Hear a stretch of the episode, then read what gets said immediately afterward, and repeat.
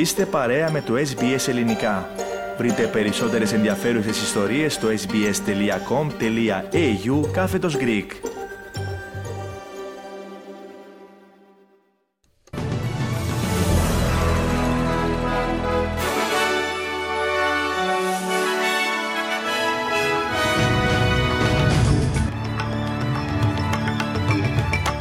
Γεια σας κυρίες και κύριοι και πάλι, Κυριακή 11 Φεβρουαρίου του 2024 ακολουθεί το δελτίο ειδήσεων από το ελληνικό πρόγραμμα της ραδιοφωνίας SBS. Ξεκινάμε με ειδήσεις από την Αυστραλία. 16 παιδιά μεταφέρθηκαν εσπευσμένα σε νοσοκομείο της Αδελαΐδας και οι πρώτες ενδείξεις δείχνουν ότι έφεραν συμπτώματα από δηλητηρίαση από το επικίνδυνο αέριο μονοξίδιο του άνθρακα σε παγοδρόμιο στα δυτικά της πόλης. Οι υπηρεσίες έκτακτης ανάγκης της Νότιας Αυστραλίας βρέθηκαν στο σημείο στις 3 τα ξημερώματα σήμερα και εντόπισαν υψηλά επίπεδα της άοσμης χημικής ουσίας στην ατμόσφαιρα. Πιστεύετε πως οι αναθυμιάσεις διέρευσαν από το μηχάνημα που χρησιμοποιείται για τη δημιουργία πάγου στην επιφάνεια αρένας. Όλοι οι ασθενείς που εισήχθηκαν σε νοσοκομείο της Αδελαΐδας είναι εκτός κινδύνου και αναμένεται να αναρρώσουν πλήρως.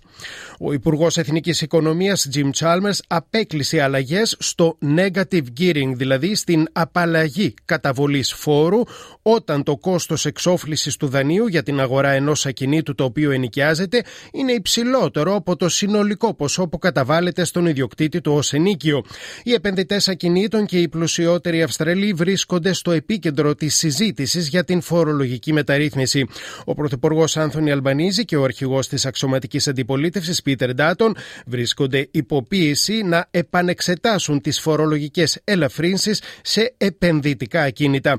Οι πράσινοι έχουν προτείνει τον περιορισμό των φοροαπαλλαγών για εκείνους μόνο τους ιδιοκτήτες ακινήτων, επενδυτικών ακινήτων, μέχρι τουλάχιστον ένα ακίνητο. Ωστόσο, ο κύριος Chalmers δήλωσε στο τηλεοπτικό δίκτυο Sky News ότι οι τυχόν αλλαγές είναι εκτός συζήτησης. It's not something that we're proposing, not something that we are considering, not something that we are working up. We've got, I think, a very broad and very ambitious housing agenda. And we've got a pretty full book when it comes to tax reform, and our focus is on legislating that.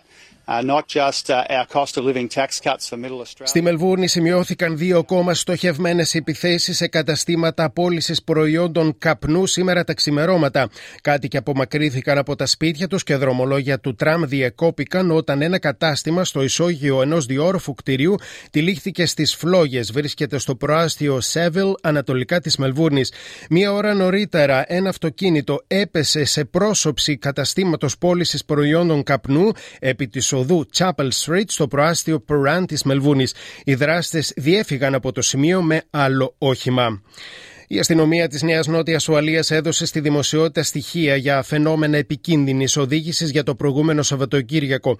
Συγκεκριμένα ασκήθηκαν διώξεις σε 97 άτομα για αδικήματα που σχετίζονται με οδήγηση υπό την επίρρεια αλκοόλ, ενώ επιπλέον 91 άτομα κατηγορούνται για οδήγηση υπό την επίρρεια χρήσης ναρκωτικών ουσιών.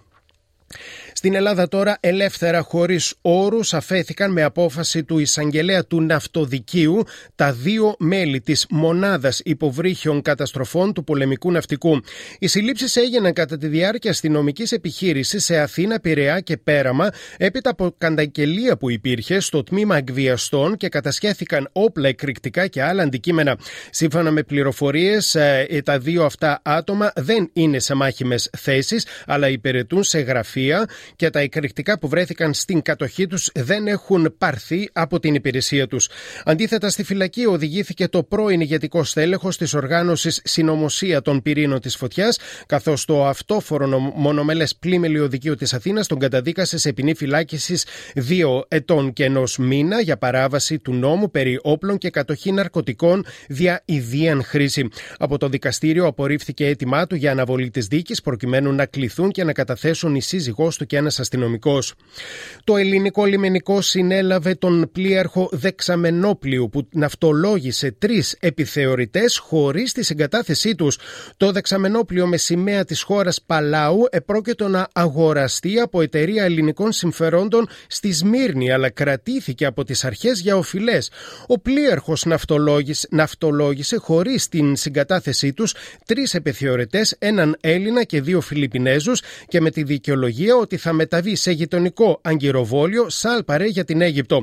Το Δεξαμενόπλιο εντοπίστηκε δυτικά της Χίου, στην περιοχή μετέβη περιπολικό του ελληνικού λιμενικού με εντολή εισαγγελέα. Ο πλοίαρχος συνελήφθηκε, κατηγορείται για αρπαγή, ενώ απαγορεύτηκε ο απόπλους του πλοίου. Θετικές εξελίξεις στο θέμα του φυσικού αερίου προανήγγειλε ο Υπουργός Ενέργειας της Κύπρου Γιώργος Παπαναστασίου, ανακοινώνοντας ότι έχει εξευρεθεί πλούσιας ποιότητας κοίτασμα στον στόχο Κρόνος 2 στο τεμάχιο 6 της αποκλειστικής οικονομικής ζώνης της Κυπριακής Δημοκρατίας, το οποίο διασυνδέεται με τον ταμιευτήρα του Κρόνος 1. Είπε ο Υπουργός ότι πρέπει να αναμένεται η ανακοίνωση της εταιρείας σύντομα, εκτιμώντας ότι το 2026 ή το 2027 η Κύπρος θα έχει φυσικό αέριο από τα κοιτάσματα αυτά. Ο Υπουργός σημείωσε ότι παρότι το θέμα του φυσικού αερίου έχει γεωπολιτική πτυχή, αυτό δεν σημαίνει ότι η Κυπριακή Δημοκρατία δεν πρέπει να κάνει μικρά και ελεγχόμενα βήματα για εκπλήρωση του στόχου.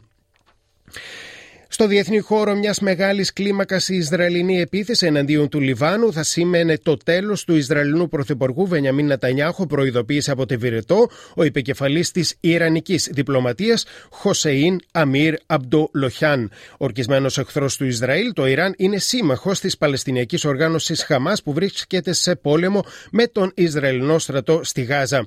Εν τω μεταξύ, ο Ισραηλινός στρατός και η Υπηρεσία Εσωτερικής Ασφάλειας του Ισραήλ ανακοίνωσαν πως εντόπισαν της Χαμάς κάτω από την έδρα της Υπηρεσίας των Ηνωμένων Εθνών για τους Παλαιστίνιους πρόσφυγες στην πόλη της Γάζας. Η υπηρεσία που το Ισραήλ κατηγορεί ότι η Χαμάς είχε διεισδύσει πλήρως στην υπηρεσία της, υπογράμμισε από την πλευρά της ότι δεν έχει πάει στην έδρα της από τις 12 Οκτωβρίου, δηλαδή 5 μέρες μετά την χωρίς προηγούμενο επίθεση της Χαμάς στο Ισραηλινό έδαφος, η οποία πυροδότησε τον πόλεμο στη Γάζα. Ζήτησε μάλιστα τη διενέργεια ανεξάρτητης έρευνας. Την ίδια στιγμή, πάνω από 28.000 είναι πλέον οι νεκροί στη λωρίδα της Γάζας από την έναρξη του πολέμου. Τα θύματα είναι στην πλειονότητά τους γυναίκες, παιδιά και έφηβοι. Τα στοιχεία είναι από το Υπουργείο Υγείας, το οποίο ελέγχεται από την Παλαιστινιακή Ισλαμιστική Οργάνωση της Χαμάς. Την παραίτησή της ανακοίνωσε χθες η πρόεδρος της Ουγγαρίας, Καταλίν Νόβακ, μετά την κατακραυγή που προκάλεσε η απόφασή της να δώσει χάρη σε έναν κατάδικο εμπλεκόμενο σε υπόθεση σεξουαλικής κακοποίησης παιδιών σε οικοτροφείο για παιδιά. «Έκανα λάθος. Σήμερα είναι η τελευταία μέρα που απευθύνομαι προς εσάς ως πρόεδρος», είπε η στενή συνεργάτιδα του Πρωθυπουργού της Ουγγαρίας, Βίκτορ Ορμπάν.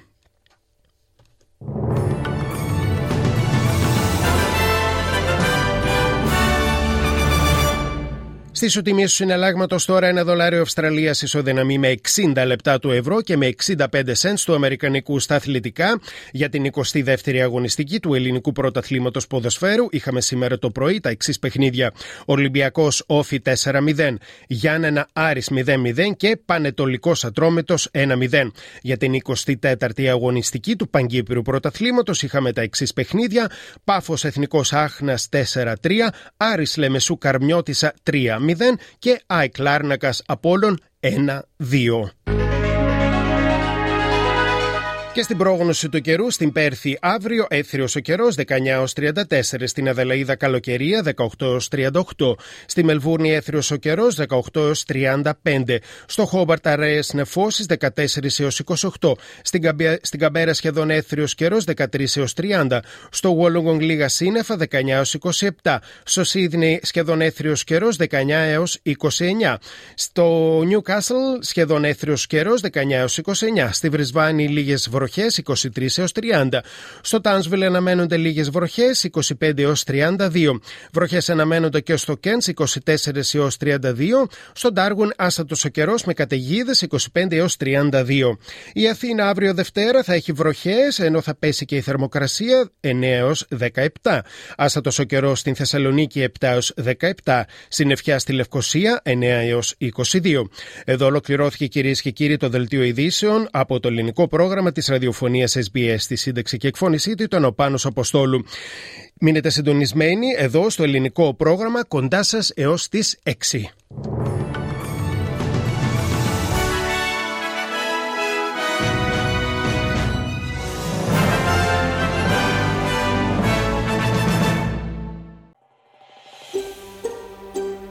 Θέλετε να ακούσετε περισσότερες ιστορίες σαν και αυτήν? Ακούστε στο Apple Podcast, στο Google Podcast, στο Spotify ή οπουδήποτε ακούτε podcast.